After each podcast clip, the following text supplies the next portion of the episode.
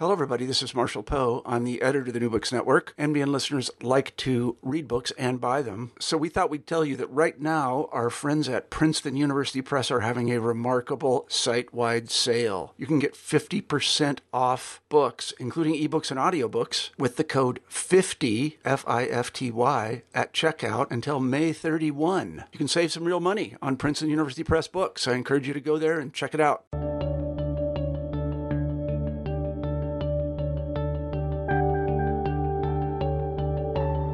Hello, everyone, and welcome back to the New Books Network.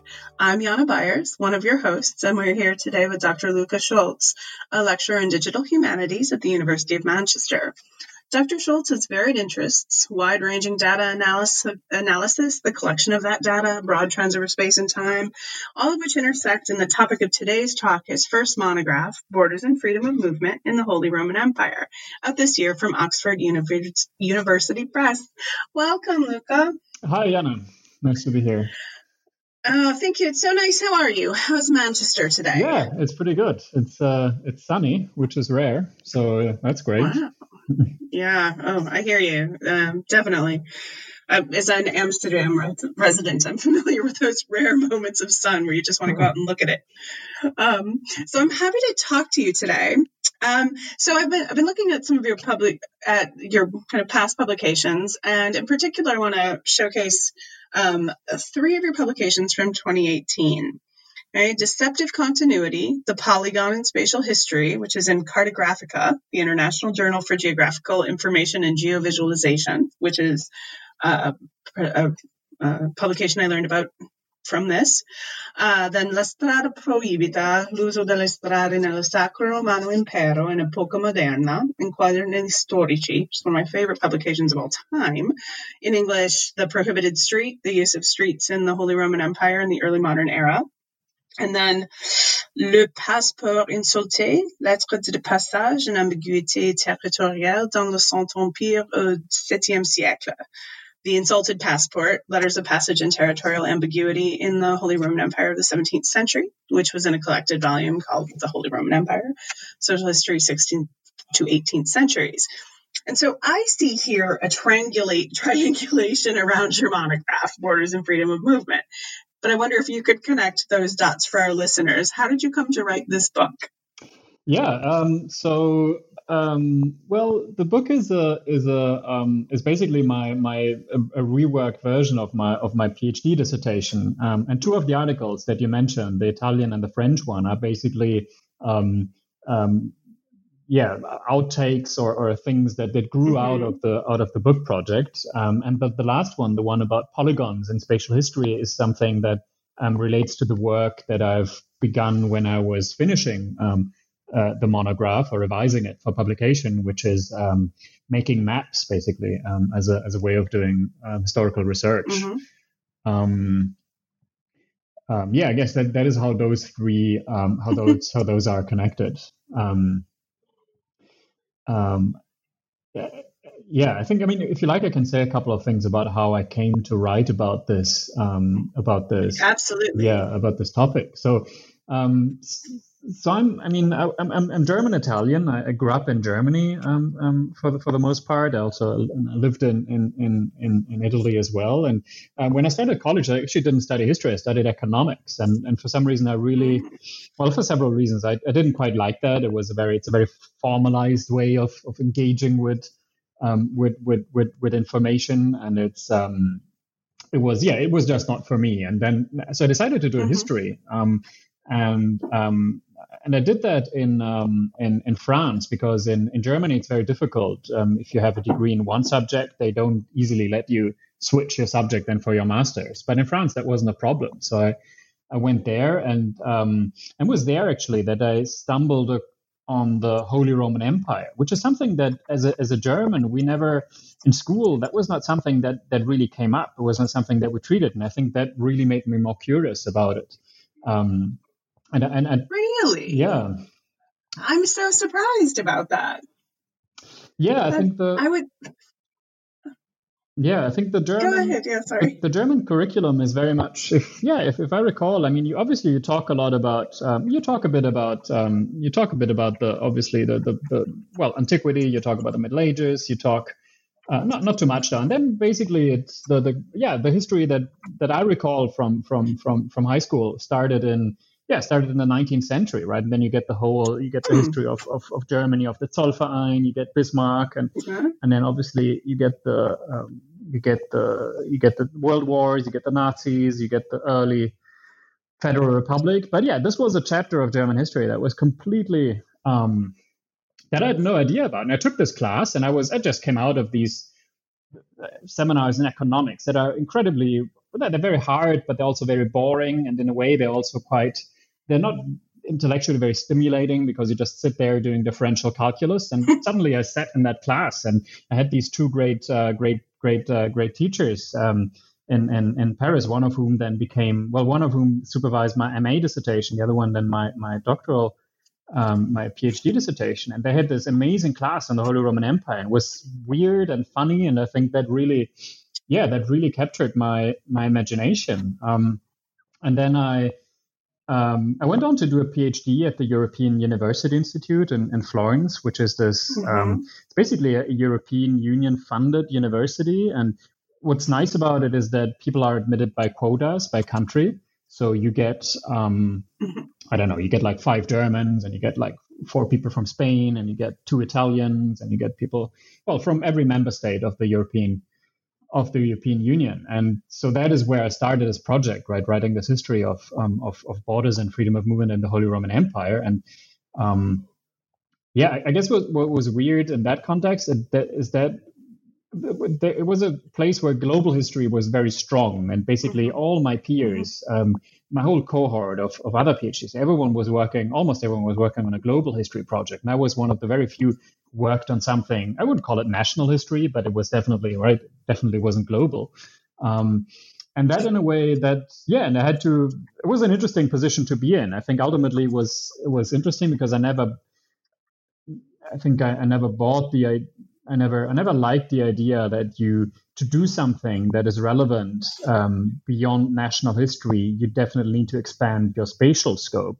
Um, I think you can do the same thing by talking about problems and questions that are relevant, right, to a broader community than just your national audience. Mm-hmm. And that is what I've tried to do. Um, that is very much what I've tried to do with this book. Um, mm-hmm. And and the and the dissertation, yeah, and in a, in a way, like I, yeah. And then after that, I, I moved on to, uh, I had a, I was a postdoc at, at, Stanford, and that is where, in a way, I, I revised this whole thing. And, um, mm-hmm. and what was interesting is, in a way, like I had I had written this whole, uh, I had this whole manuscript, but I didn't have a single map. But it's a, it's a, it's a book mm-hmm. that is very much about um, that is very much about space, right? It's a it's a spatial mm-hmm. argument. And um, at Stanford, I was I was um, I was I was uh, part of this. Um, it's called the Spatial History Project, which is a very um, which is a, was started by Richard White, and it's a well, it's it's a fairly exciting um, it's a fairly exciting environment where they're using basically the idea is to use maps as a tool of research, right? Not just something to that you use to to to to convey knowledge that you already have, but actually to find out stuff. And um, and that is yeah. So I started in a way making using information that I'd found in my sources to make maps with that, and um, mm-hmm. that made me also realize. And a lot of those maps ended up in the book, and that made me realize in many ways how powerful um, a visual argument um, um, mm-hmm. can be right? You can I can talk for hours about about about about something, but when I show people a map, um, it's it's uh, it's much more effective at at, at, at, at making them understand and and, and, appreciate um, what I'm saying. Mm-hmm. Yeah, wonderful.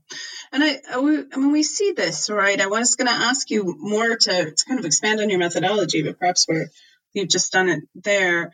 Um, there's this wide variety of sources, and you have some. The, I mean, you use kind of the uh, the usual suspects, but then also there's this analysis that I get to see through maps. Uh, that's very cool in this book. It's very interesting, and it feels new. Yeah, right. So. Um yeah, so so I mean, uh, I guess I'll, I'll talk about that in a minute. But one of the key arguments in the book is that um, borders did not, up, up until the mid 18th century, did not actually play a very um, a hugely important role in channeling movements of mm-hmm. goods and people. And um, the way I the way I made that argument, well, I made it in different ways, but one way of making that argument was to map out um, was to map out um, um, the locations of toll stations on a map. Um, so the places where, if you mm-hmm. travel through that landscape, where they would stop you, right, and and and, and check your passports. Um, and I realized, well, those if you if you put those on a map, they don't coincide at all with with the territorial boundaries. Um, mm-hmm. So I think that's a good example of how of how we can um, how we can use maps to to yeah to to make historical arguments to engage with spatial um, to engage with spatial with spatial data and spatial information and it's new in some ways in the in the sense that well we, we have GIS right there's you have geographic mm-hmm. information mm-hmm. systems that make that process fairly fairly easy and straightforward and you have our capabilities for visualizing maps are, are, are grown a lot and it's um, you can really use it as, a, as an exploratory tool of research. And at the same time, historians have been making maps for for centuries. Um, so so there is a yeah. So it has it's it's an interesting mix of continuity and and, and change that you have there. Wonderful. Yeah. Um, I mean, you've, you've kind of started the the answer to my next question as well, but let's so let's get down to it. Like, what do you cover, and what would you consider to be the main argument arguments of your book? Um, yeah. So I, I, would say I would say I make three. Yeah, I, I would say I make three key key arguments, or there are key t- three key takeaways from the book. Um, so one is the is what I call the enclosure of movement, and basically what I argue is that um, attempts to escort travelers or to issue letters of passage or to uh, criminalize the use of forbidden roads, where all ways of transforming transit rights um, into excludable and fiscally exploitable um, goods.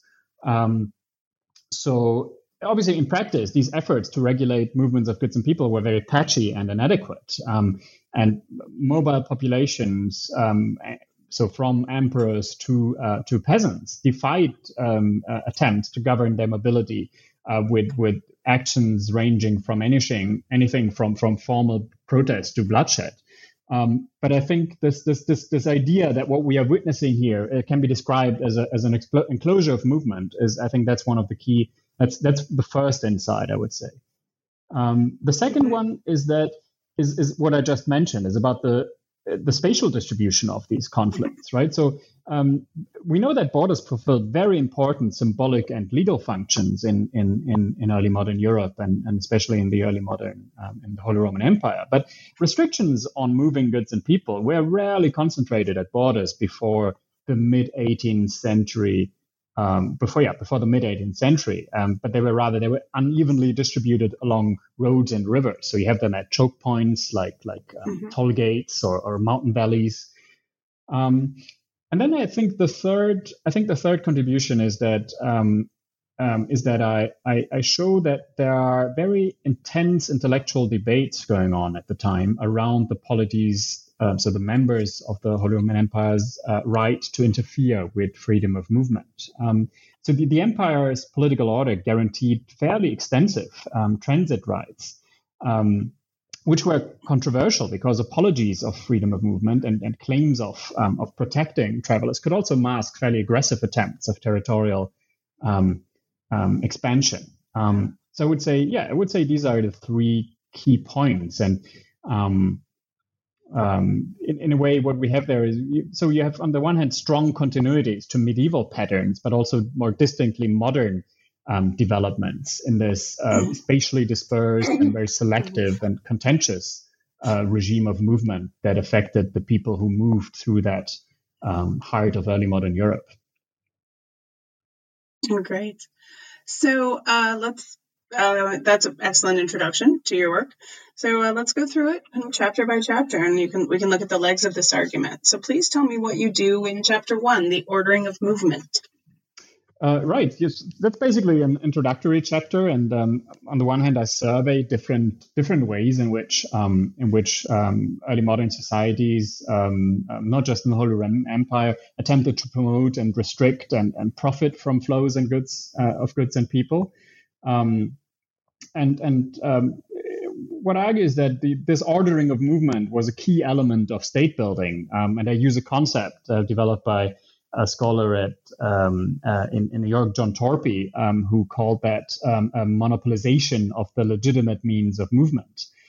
Um, now, obviously, this was something. So, governing movements of goods and people was something that was was a common problem throughout the early modern world. So, from the Spanish treasure fleets to the English poor laws. But um, what I argue is that there were a few places where it posed a greater problem than uh, in the Holy Roman Empire, where you had uh, more than 300 uh, would be sovereign political entities, um, some of which consisted of, of nothing but borders, which is a, which is actually something that an 18th century lawyer once said about about the empire. Um, and you have many rulers there compete with their neighbors in controlling rights of passage on certain roads and rivers, right, and channeling desired flow through their dominions and diverting unwelcome movements. And in a certain way, there is no, you couldn't wish for a better laboratory for exploring this history uh, than, than the Holy Roman Empire. Um, and I also talk about a little bit about the historiography of the Holy Roman Empire, which is an, which is a fascinating thing in itself. Um, which is which for a long time has been dominated, I would say, um, and it's a simplification, but I think you can put it that way. Has been dominated by two questions, and one one question was: so is was the empire something was the empire something functional um, or was it something dysfunctional? Was it was it a progressive society in a sense or was it a backward was it a backward reality? Um, and that has a very old history. It has a lot to do with how um, with with the um, presentist tendencies of historians um, so especially prussian historians who tended to write the success story of the prussian state um, mm-hmm. against the, the, the negative foil of right that was the holy roman empire um, and the, the other question that dominated um, the history historiography on the Holy Roman Empire is, for a long time, was the question of whether the Holy Roman Empire uh, should be seen as a state or or not. And you find all kinds of interpretations. So you have some people who basically saw it as some kind of failed nation state. Um, others saw it more as a confederation. Um, some historians um, described it as the basically the first German nation state, called it a complementary nation state, and and some mm-hmm. people saw it as a precursor to the European Union. Um, and there's been a lot of controversy around that. And I, what I see is that in recent years, um, historians, some of the very leading historians um, in Germany, but also outside Germany, are kind of leaving those questions aside and are looking more at how the Holy Roman Empire functioned as, as something in its own right. And and in a sense i yeah i kind of i kind of try to avoid these diachronic perspectives as well because um, because that's what they are, right? The, all these narratives only function against the foil of modernity, right? Um, whether it's uh, whether it's the mm-hmm. modern nation state, whether it's a society perceived as as progressive, and instead, what I try to do is, I guess, I try to take a spatial perspective, um, which is tricky because historians of empires often struggle to describe empires in in spatial terms, and I do it in two ways. I think one way is I, I, I, I, try to look at the, well, obviously I look right at the geography of governability, um, but I also try to situate the empire in a broader perspective than that of German history. Um, and that is because the historiography of the Holy Roman Empire is largely written and there are notable exceptions of it, especially in recent years. But for the for, for uh, the large chunk of it is written in German by German historians, and it tended to be for a long time. It has also been quite self-referential. So the old Reichsgeschichte was something, yeah, was something was a was a fairly um, was a fairly narrow community community of mm-hmm. scholars. And what I think is that having having studied this and having talked about this uh, in, in different universities in Europe and in the United States, I realized that well the Holy Roman Empire should be of interest to a lot more people than just German historians. Um, right? It's it, this polycentric, fragmented, multi-layered political order. Mm-hmm. Um, is actually there is a lot. If you look at, so it was, for instance, talking to historians, uh, as historian of, of, of, early modern Japan at, at, Stanford that I talked to about this, and I realized that well, actually, uh, the, the, things that we study have a lot in common. Um, same thing with Ottoman historians. Um, so mm-hmm. I think there is there are conversations to be had there. Um, that that anyone everyone would benefit from. So in a way, this is also an attempt at, at, at making people aware that the Holy Roman Empire is actually it's not just for German historians. It's actually and it's also interesting because I think it complicates it complicates a narrative of European uniformity that mm-hmm. um, both Europeans like to use in the sense that it's a, it's a, it's a good excuse for not engaging with the history of other corners of the world. But I've also seen that um, uh, historians of other world areas often like to. There's often this narrative where you have where you have um, basically this this this notion of of Europe as a black box, right? Where you have, for instance, when people talk about the Westphalian state um, and that and that model, and then you can basically show how the area that you study is very is very different from that. And I think what the Holy Roman Empire shows is that it it, it tears that idea of European uniformity and, mm-hmm. simplicity apart. Um, the biggest mm-hmm. the biggest exception to Westphalian statehood sits sits at the heart of Europe, right? It's where it's where the Westphalian peace treaties were were signed. Mm-hmm. Um, yeah, and then mm-hmm. and so the, the thing that allows me to do that is is this institution of safe conduct, which I'm, I'm not going to mm-hmm. go uh, into details in explaining what it is. It was in German it was called Geleit or Geleitrecht, mm-hmm. um, and it's obviously something that you have. It's a widespread institution, right? You find that across the pre-modern world, um, but it took on um, extraordinary significance in this fragmented landscape that was the Holy Roman mm-hmm. Empire, because um, it was one of the uh, it became basically one of the most important frameworks for negotiating movements of goods and people and their mm-hmm. and their restriction. Um, and it could take many forms. It could be originally it meant the physical escorting of certain travelers and um, vulnerable groups of travelers to protect them. So those could be uh, merchants or messengers or uh, envoys or Jewish travelers. Um, but it could also be to honor persons of rank, like like traveling uh, princes. But it also could just mean the levy of tolls and of customs duties. So, and, and it was a very amb- ambiguous thing because it served to promote and to restrict mobility. Um, and it changed its shape a lot um, um, over the course of the medieval and early early modern early modern period. Um, mm-hmm. Yeah, but that is that is pretty much what I what I discuss in that chapter. So I see like one of the points that makes this very interesting and such a great place to study is that there are so many borders or borderlands or liminal spaces, right? There's just hundreds of national little boundaries and that intersect of like what you know nation states city states what have you. But then there's all of the uh, the waterways and ways that one might get around. So there are these other levels of intersection. Um, and by eschewing what you call you know this diachronic model by eschewing like uh, changeover just a, a, a, progress narrative or a narrative that works on change over time and talking about how it works with space is uh, ambitious. It's really cool. Um, but I think it shows up. I think chapter two is a place where you can talk about how chapter two theaters of transit, which is a uh, kind of you you take a look at Wertheim. I think I'm pronouncing that okay. Yeah. Mm-hmm. Um, you know, and this is a place where you can kind of showcase a lot of your arguments about about uh, like the, a lot of the arguments that run through the lines that run through the book. Would you like to talk about that? Yeah, sure. So yeah, so the this um, so the second chapter, yeah, it revolves around this very small county, the county of Wertheim, um, which was a uh, was really min- minuscule. Um, actually, was called the county of Löwenstein Wertheim, and it was surrounded by uh, powerful neighbors. So on the one hand, the Prince Bishopric of Mainz, and on the other hand, the Prince Bishopric of Würzburg. So powerful Catholic neighbors, uh, small uh, uh, Protestant, uh, small Protestant territory for, for the most part. Um, and uh, and I, I, decided to do that because so I went to I think I saw I visited over 20 archives for for this research and I found I was lucky to find material everywhere which which was great on the one hand because it really allowed me to to to, find good and, and interesting and telling material. But it was also a challenge because, um, well, you, you can't, it's very difficult to, to synthesize all that, all that information. So, and also to contextualize. And that's something you really need to do when you work in the Holy Roman Empire because um, it's such a polycentric landscape that you, you need to understand what goes on locally. Um, to, to make sense of it. So this chapter revolves around this small uh, small county, um, and it's basically about this act of escorting um, travelers, right? Mm-hmm. Um, which was important in the Holy Roman Empire because it it was basically a way for a prince to express their uh, territorial claims um, um, um, over a road or a river, but also the boundary of that claim. So there was a moment when they had to hand over the, as, the escorted person, the traveler, to the neighbors. Um, and it was important for all imperial state, but but especially for those at the bottom of the feudal pecking order, whose claims of uh, territorial superiority were particularly um, uh, precarious.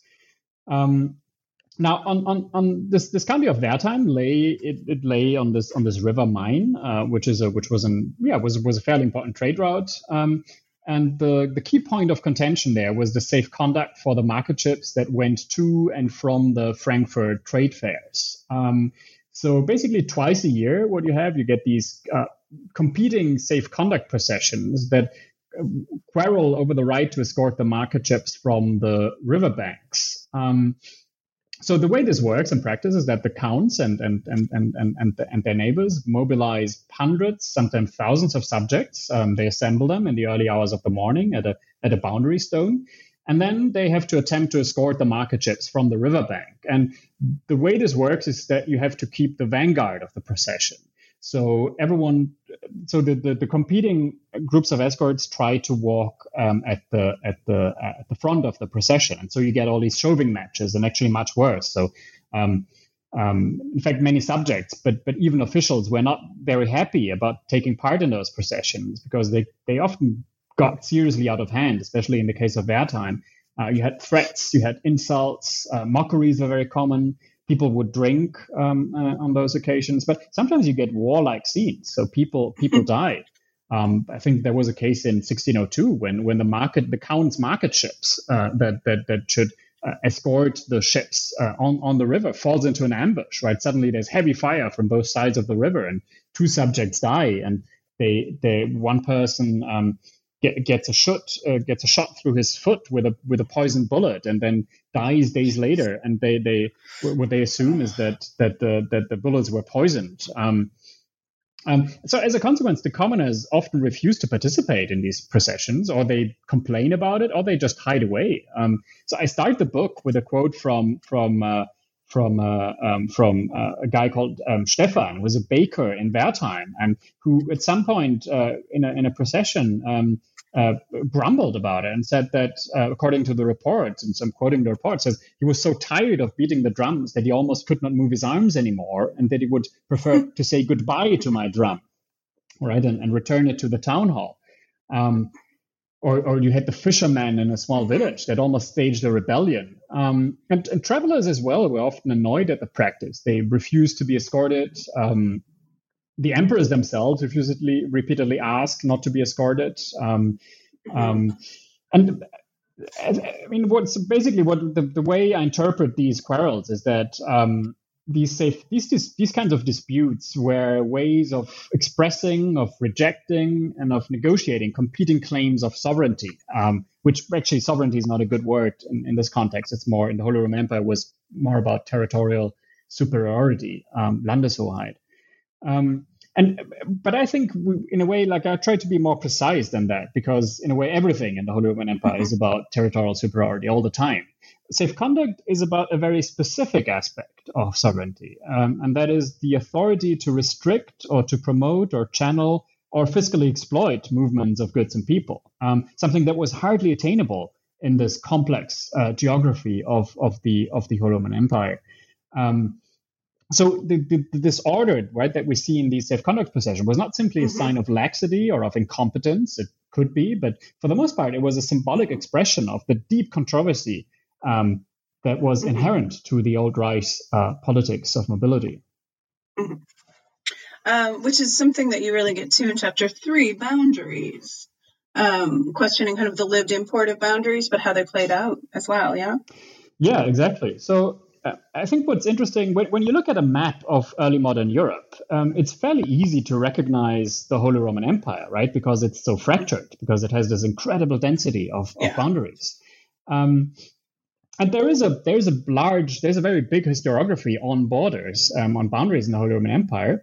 Um, but what I and when I started the, the, the book, that was what I was looking to. But at some point, I realized that well, the the, the, the ways the word border is used here is that it's it's seen as something. It's a, it's, it's it's it's something that delimits rights over land and its inhabitants. Um, it's not so much treated as a as a as an instrument for channeling moving goods and people. Um, and that was that was a so it's a distinction you could call the one thing the property boundary and the other thing the mobility boundary. And I was much more interested in the mobility boundary than in the um, than in what you could call the property boundary. Um, now, safe conduct processions, in a way, are a good example, right, for how the border could become a tool for channeling movement, how it could become relevant in that mm-hmm. context. Um, because obviously, the escorts they had to agree where to hand over the travelers um, right to the escorts of a neighboring ruler. So you get these very theatricalized crossing um, of these boundaries, um, um, and and was so escorts would, for instance, when it was at a, at a brook or a river, the the escorts from both sides would put their would advance with their horses and have the horses four feet stand in the water on each side. Um, you would have uh, notaries that would be paid to observe the whole scene and write it down. You would have sworn witnesses. Obviously, the local population was was very important. And I described that in that chapter and also found some, I was lucky to find some um, sumptuous maps um, in, in Munich that, um, that, that, that are very rare in the sense that they really give us an exact idea of how these, um, how these um, border crossings took place. But that was the one thing. And then, I, so in a way, in that context, yeah, borders are hugely important, right, when it comes to movement. But in everyday life, I realized more and more as I, as I went to the archives, well, territorial boundaries only played a fairly limited role for channeling mm-hmm. mobility. And uh, I think that has to do partly with also our contemporary discourse, right? The way we use the word border.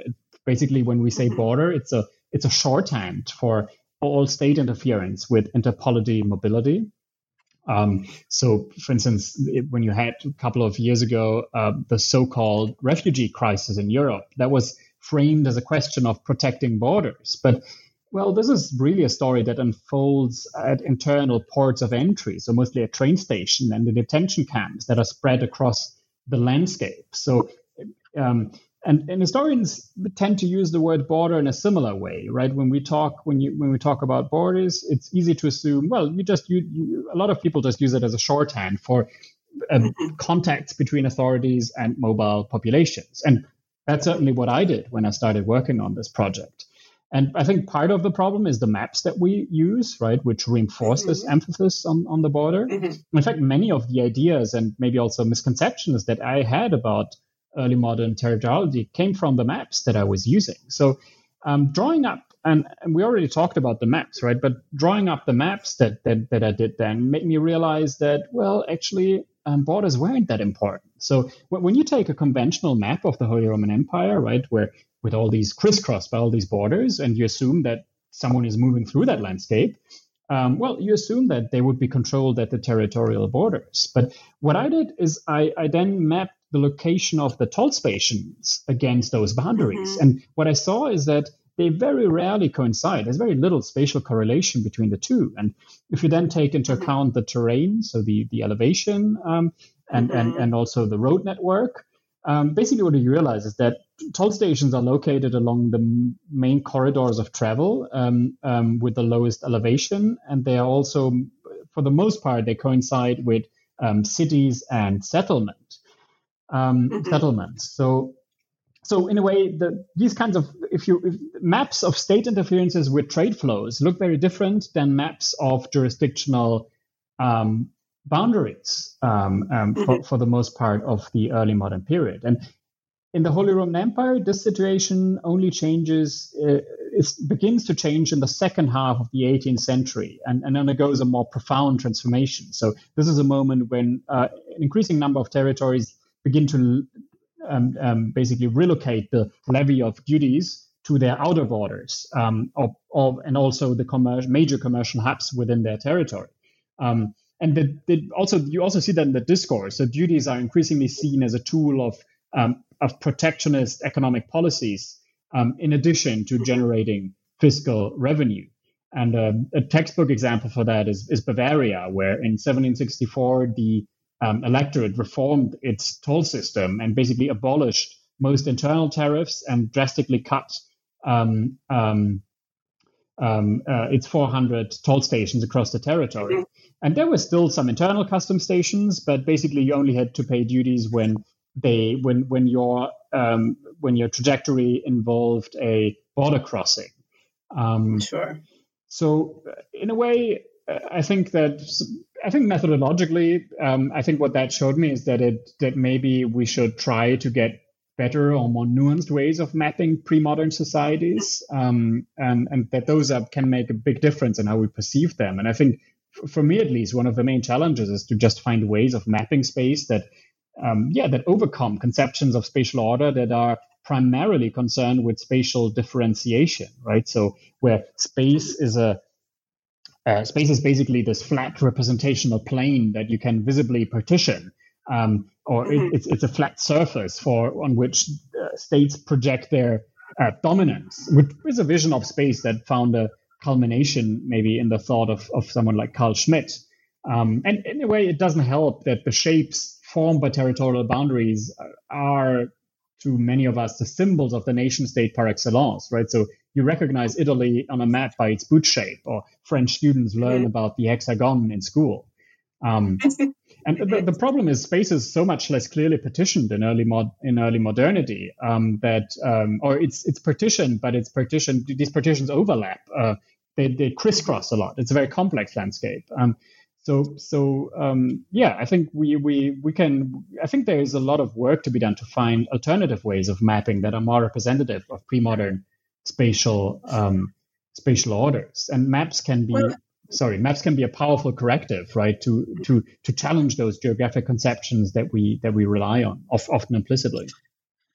Well, and I think um, recalling that boundary lands, that border lands are different as well. Like you can draw these lines on maps, but exactly where, what, what is changing, and so you know you're going to have linguistic overlap and all of these ways that kind of places culturally overlap but then if we want to talk about actual trade and carrying goods from one territory to another, from city A to city B, um, and chapter four, channeling movement, um, you talk about the ways, the methods that that have to be used when our when boundaries are so sketchy. You have to you talk about these ways that methods are used to control transit and trade, uh, right across kind of board these borders. And I'm making air quotes.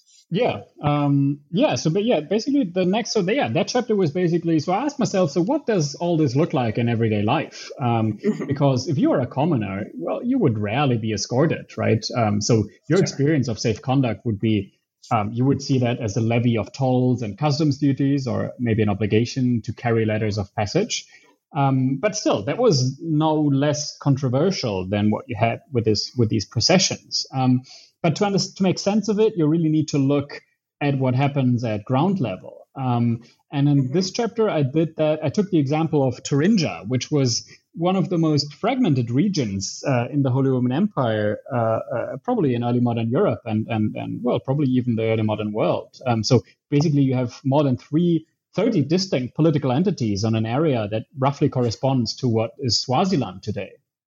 Um, and at the same time, it's uh, it's uh, you have these strategic trade routes uh, routes that go through it that meet in Erfurt um, and that go from that connect north and south and east and west. And the whole region is dominated by one noble family, the Ernestine Dukes of Saxony. Um, they uh, they and they claim the right of safe conduct in the territories of their neighbors as well, um, which which as you can imagine was hugely uh, they, the neighbors did not particularly like.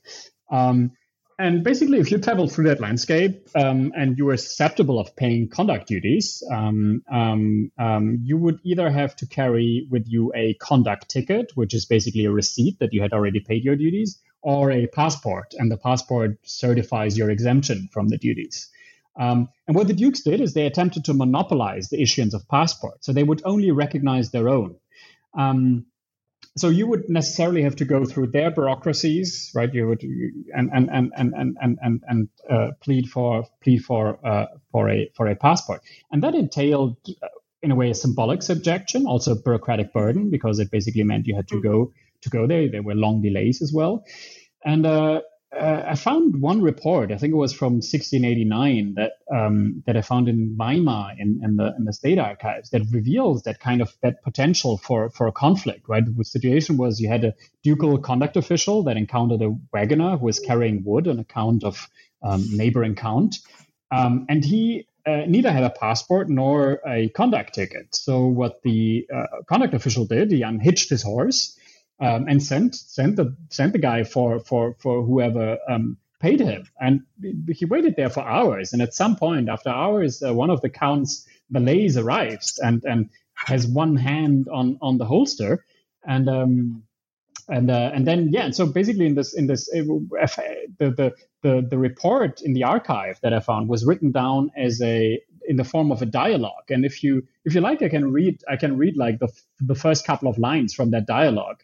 Um, oh yeah, that would be great. Yeah, because yeah. I think it conveys it. Com- it pretty much yeah, it gives you a good sense of how the, the, kind of emotions right that went with it. So basically, we have the valet who's been waiting there for hours, and some point, uh, sorry, the, the the the conduct official, and and who's been waiting there on the side of the road for hours, and at some point the valet arrives, and um, and he starts talking to him and says, so the valet says, "Why do you arrest the things of my lord? Uh, lightning should strike you." And the conduct official uh, replies, I do not arrest them. I want to see the passport. And the valet replies, What passport? He had no passport. Why did he need a passport? Was he not enough of a passport?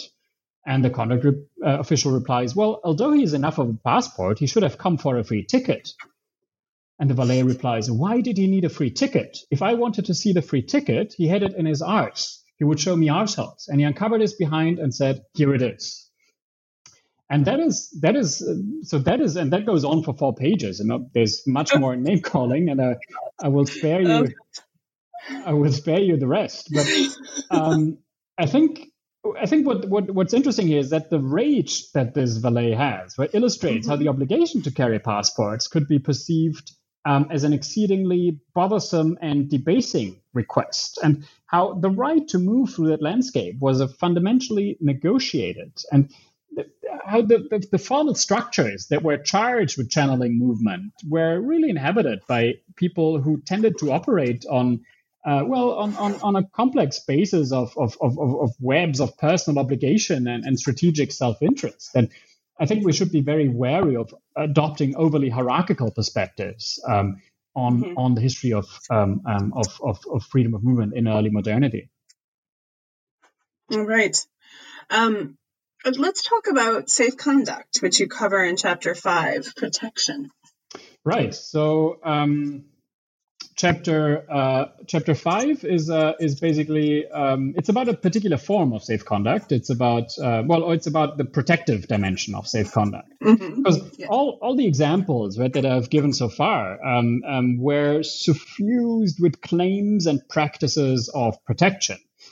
Um, and obviously, in times of insecurity, escorts or, or letters of safe conduct were what made movement possible. Um, and at the same time, um, safe conduct could also easily become a vehicle for enforcing wider claims of dominion, right? For for uh, acts of symbolic subjection or for self-serving economic policies.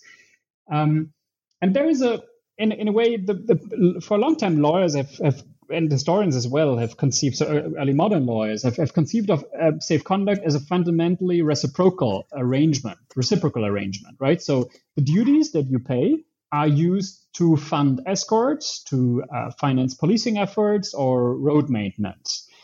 Um, but what I found is that the practice was more muddled than that. Um, so, uh, in many cases, the revenues were used for unrelated purposes, or um, merchants that were robbed found it difficult then to claim a compensation um, from the uh, from the Safe Conduct Authority or from from from the Lord. Um, and and as in as in other cases, as in many things that I've seen throughout this book, is again it's something. It's a tension. This tension between mm-hmm. protection um, protection that you can take at face value and protection that is more well form of violence was negotiated between individuals on the ground and um, this mm-hmm. particular chapter is about i take the example of uh, a river um, the river uh, is called the lower weser which is uh, the river that connects the city of bremen so an important merchant city with the north north sea um, it's it's the economic lifeline of the city, right? So they they really need uh, they really need traffic to mm-hmm. uh, to to to be able to to cross that river, to to go to to to to move on that river. And in the late 16th and early 17th century, the city um, placed convoy ships on the river to protect it from freebooters, but also to enforce territorial claims vis-a-vis its neighbors, and particularly the counts of Oldenburg, who mostly sat on the uh, on the left bank of the river and competed with Bremen in control for the river.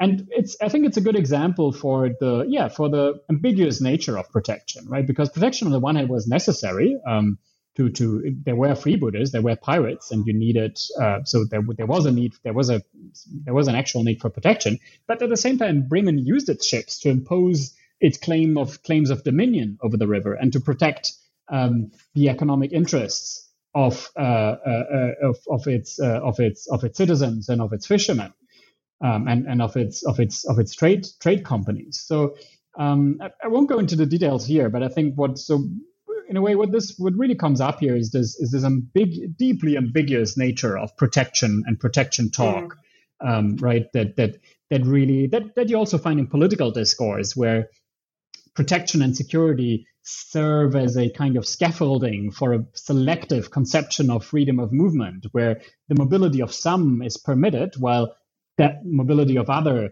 um, of other people deemed dangerous is restricted, which is a tension that we that that liberal democracies nowadays deal with in, in very eerily similar ways.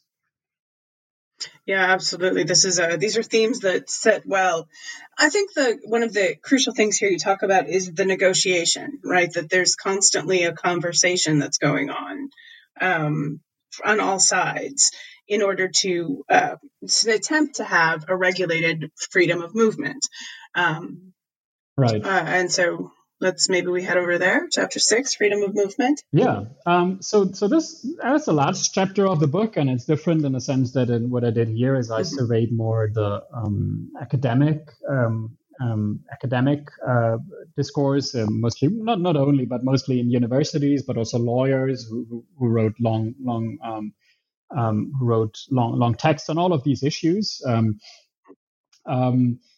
and uh, and, and I think what, what's interesting is that uh, so the, the this this I this, uh, this what I found this limited importance right of territorial boundaries for policing everyday forms of mobility that, that was also something that I found reflected in the political discourse of the time. So it's it's not that early modern lawyers in the empire did not talk about borders. In fact, um, boundaries were hugely popular were a hugely popular concept among 17th century legal scholars. Um, it's that boundaries were increasingly understood as delimiting sovereign polities and the bundles of uh, uh, jurisdictional, fiscal, uh, and other rights that they exercised over their territories. Uh, but cross-border mobility and rights of passage um, played almost no role in these in these in these debates. Um, so, if you want to know how lawyers understood um, the ordering of movement, uh, I, I, we need to look elsewhere. And I found so I found um, discussions of, of uh, around freedom of movement, around transit rights, around mobility in not in the literature on borders, but in the literature on safe conduct, on customs, on um, uh, rights over roads and rivers, as well as a scholarship on the problem of um, of, of, transit. And that was interesting to me because the the historiography of freedom of movement, which is not which is not huge, but there is a there's a substantial number of publications is, is often closely or exclusively linked with the with questions of emigration or immigration. Um, so long-term forms of right of movement that end with settlement. Um, and these are obviously a very important part of the story, but I think that they uh, somewhat obstruct the view on other historical lineages of free movement, and namely travel and trade. And uh, I think so. What, what the sources that I found do is they show that early modern observers often understood the spatial order of the state and, and its grasp on human mobility in different terms um, than the historians. Um, um, um, so, in, in the Holy Roman Empire, assumptions about the nature of roads and rivers were among the most important of uh, uh, um, um, places where, where these kinds of discussions took place. So, for instance, some lawyers based their theories of free movement on the assumption that public roads were uh, uh incapable of possession. So, you couldn't you couldn't own them, right? You couldn't you couldn't take them into your possession. So, for instance, we had this one guy, Adrian Beier, who was a um, was a, a barrister in, in in Thuringia, and he uh, compared public roads to the veins and arteries, right, that creep through all the limbs of the human and animal body and uh, divide and link them in turn, um, so that none of those limbs can regard them as belonging completely to itself. Um, and basically, uh, I, I, will. There's other quotes, but basically, the the um, I think that what what you find here is that that what these people are trying to do is that they're trying to construct arguments that are constructed somewhat crudely, an analogy to Hugo Grotius's uh, vindication of the freedom of the sea.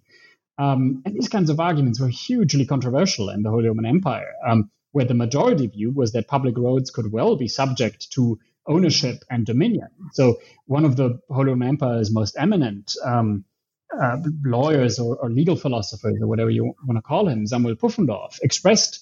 Uh, so he, he he took issue with their theories, and he expressed nothing but contempt for um, the half-baked analogies of his contemporaries, calling uh, calling calling these these these arguments, uh, and I, I, quote him here, so stupid an invention that it needs no refutation.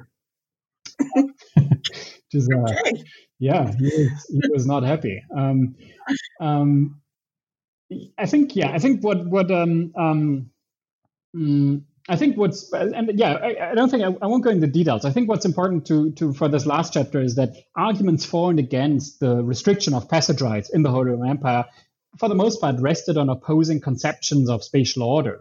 So uh, there were questions of framing, right? Whether you whether you posited extraterritorial thoroughfares or territorial states or humankind as a frame of reference had consequences for whether the movements of goods and people was seen as something natural, right, as a long established thing of mm-hmm. affairs, or as an undesirable um, exception.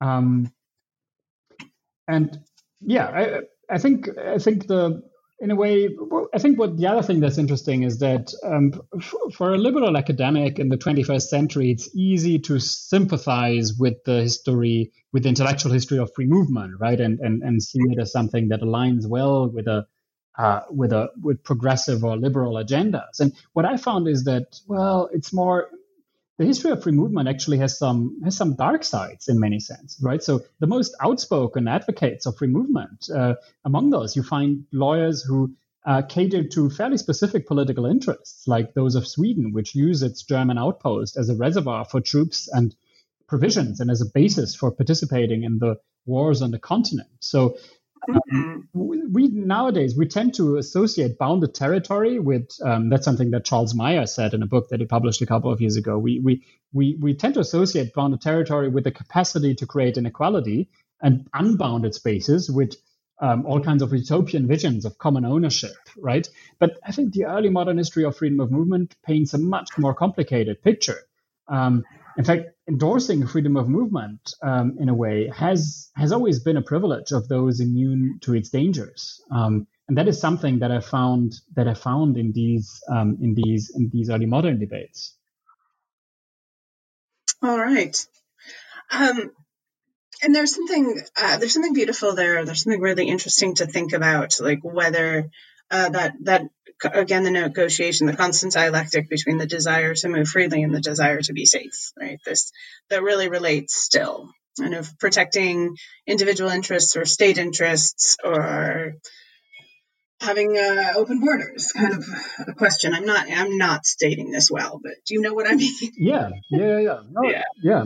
Um, definitely. Yeah. Um, such an ongoing debate that it really rings. And the idea that we've been talking about it for 500 years is right. Yeah, and it's, it's not a story that we that we usually project back into that um, into that past. We yeah, it's it's something that we we start talking. Yeah, it's something. That usually these stories start in the uh, 19th century, right, when historians mm-hmm. write about it. Yeah, well, that's, that's when historians start writing about everything too. Um, they they were they were writers. All right, so let's uh, let's let's wrap up. I've taken a bunch of your time already. Um, so, and your conclusion pulls much of this together, and this is a place I'd like you to you know make any final points and tell me if there's something else we've missed. Right. Um, yeah, I think so. I think what the inclusion, what what I tried to do in the yeah, I tried to basically wrap it up together, and basically I think what it comes down to is that um, we like to right we like to describe the early modern period in many ways as a period of enclosure. Um, so talking about property rights, like like the um, the enclosure movement in England, but also maybe Foucault's great of great confinement. Um, and in a way, the the and I well, and you have this this idea of enclosure um, rhymes well with um, with with this idea that you have what political science scientists like to call the Westphalian system. Um, so basically, a system that inaugurated a political order predicated on the upon the autonomy of sovereign states and non-intervention in domestic affairs. And I think what what every chapter in the book in some way shows is that in reality, these polities were uh, very ill-equipped um, for this role that political theory um, has thrust upon them. Right. So and not only that, in fact, the constitutional order of the Holy Roman Empire, the Westphalian treaties themselves guaranteed extensive rights of transit, of trade, and of migration. Um, I think the the book also shows, I guess, that that the early modern period is a time of transition in which the movement, in which the governance of movement um, at the state level remained punctual and, if you like, almost rhizomatic uh, rather than areal. Um, um, also shows that the old Reich, the Holy Roman Empire, looks like a closed reality if one looks at its cities. But compared to the modern border regime, its territories were very much, um, very much open. Um, so I think what's important is that questioning this idea of closable borders should not mean that stumbling right from one extreme to another. It's it's very tempting to frame the pre-modern history of migration and mobility in opposition to an immobile conception of old regime societies. But today, hmm. you have so many advocates of a mobile, um, connected, and global early modernity that the hmm. myth of pre modern immobility is pretty much shattered. Um, mm-hmm. and the pendulum perhaps threatens to swing too far, right? Everything early modern seems to have been in flux. And, and those who highlight elements of friction or of stasis are easily uh, portrayed as dupes of anti feudal sentiment. Um, and I, I think it's important to realize that diagnosis of modern and pre-modern spatial orders vary with the scales of analysis. Um, so a lot of the functions of the territor- territorial border at the time were filled by the city wall, and then late modernity has witnessed other forms of spatial segregation, from the ghetto uh, right to the reservation.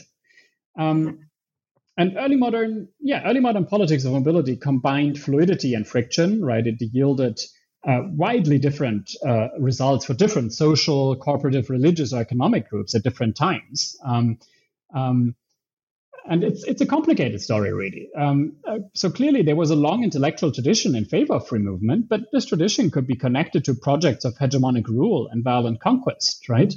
Um, and the history of the empire invites historians to separate the problems of statehood and border control but it also suggests that spatial considerations only tell us a part of the story, right? So you can have a borderless landscape uh, replete with gated communities. So the, the case of the empire is, a, is, I think, is a reminder that the language of borders ultimately is a very poor resource for understanding the politics mm-hmm. of mobility. The border talk, the kind, the kind that we hear a lot nowadays, right, which is emphasis on dichotomies like open and closed and inside and outside, it obscures the fact that the politics of mobility is usually characterized by uh, an interplay of obstructive and accelerating factors that affect different forms of movement in different ways. And um, I think the history of the Holy Roman Empire, in that sense, points us beyond our um, late modern infatuation with the border, right? It shows that the ways in which societies channel mobility can be simultaneously promotive and restricted, uh, restrictive, socially exclusionary, highly contingent, um, spatially dispersed, and ultimately morally ambiguous. Um, yeah. yeah, wow. Well done. That was a great conclusion.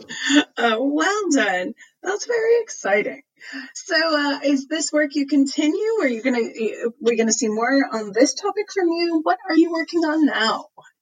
Um, yeah, so the uh, I don't think I'm gonna no, I don't think I'm gonna continue work specifically on this on this problem. Is actually my next project is uh, is in all likelihood going to be a um, is a spatial history of the Hail cannon. So um, uh, you had for a long time in the especially 18th and 19th century, people were convinced that um, by shooting at the clouds, uh, you could basically you could you could push a storm away. So um, mm-hmm. what I want to do is I want to use um, meteorological and climate data to um, to map these to to create a spatial history of that. And um, in a sense, what what my idea is that um, spatial historians are very much married to horizontal conception of space, um, and that's also the case of, of the of, of, the book that I just talked about. And what I want to mm-hmm. do with this project is I want to explore how um, how we can uh, how uh, yeah how, how mapping technologies can help us to explore verticality and volume, right? And uh, and try yeah and basically understand um, the um, the yeah understand the atmospheric environment in which in which mm-hmm. this kind of history played out. So where is uh, where is this work going to happen? Like, what are your sources? Tell me more about this. Is fascinating. I love this. Right. So this is um, yeah. yeah. This happens. Uh, it, it, depends on the regions in Europe. Different regions are affected differently by this. Uh, I think I'm particularly going to work on um, uh, uh, on on, on um, around the Alps. Um, so uh, uh, both in uh, yeah and, and the and, and, yeah basically all all around all around um, all around the Alps. Um, and one one thing that this does is that so whereas my first book was mostly was strictly early modern, this is gonna you know sense push me a little mm-hmm. bit more into the into the 19th centuries. It's mostly going to be centered yeah. around the 18th and the 19th century. Um, Oh, yeah. yeah. Well, I mean that. Yeah, will do, won't it? oh, that's so cool. You know, we have this tradition of this in the U.S uh, as well, and it's the Great Plains states. Okay. Uh, and they're dealing with drought because there are all these farming places, and if it doesn't rain, they're screwed. So you have, um, and they, you know, and it's the same people who are selling snake oil. I think this will be fantastic to see what you find around the Alps and. Yeah, it's definitely yeah, it's definitely it promises to be a, an interesting story. Um, mm-hmm. There's there's oh. plenty of interesting characters involved in it. Yeah, you're going to meet some very interesting people. That's oh, I can't wait to can't wait to read that. Well, and then we'll talk about it then. Okay, I'll we'll schedule an appointment yeah. after that next book, and you can tell me all about it. All right. Well, thank you so much again, Lucas Schultz, and I wish you the best of luck. And we'll talk again soon. Take care. Yeah, thanks a lot. Thanks for uh, thanks for the interview.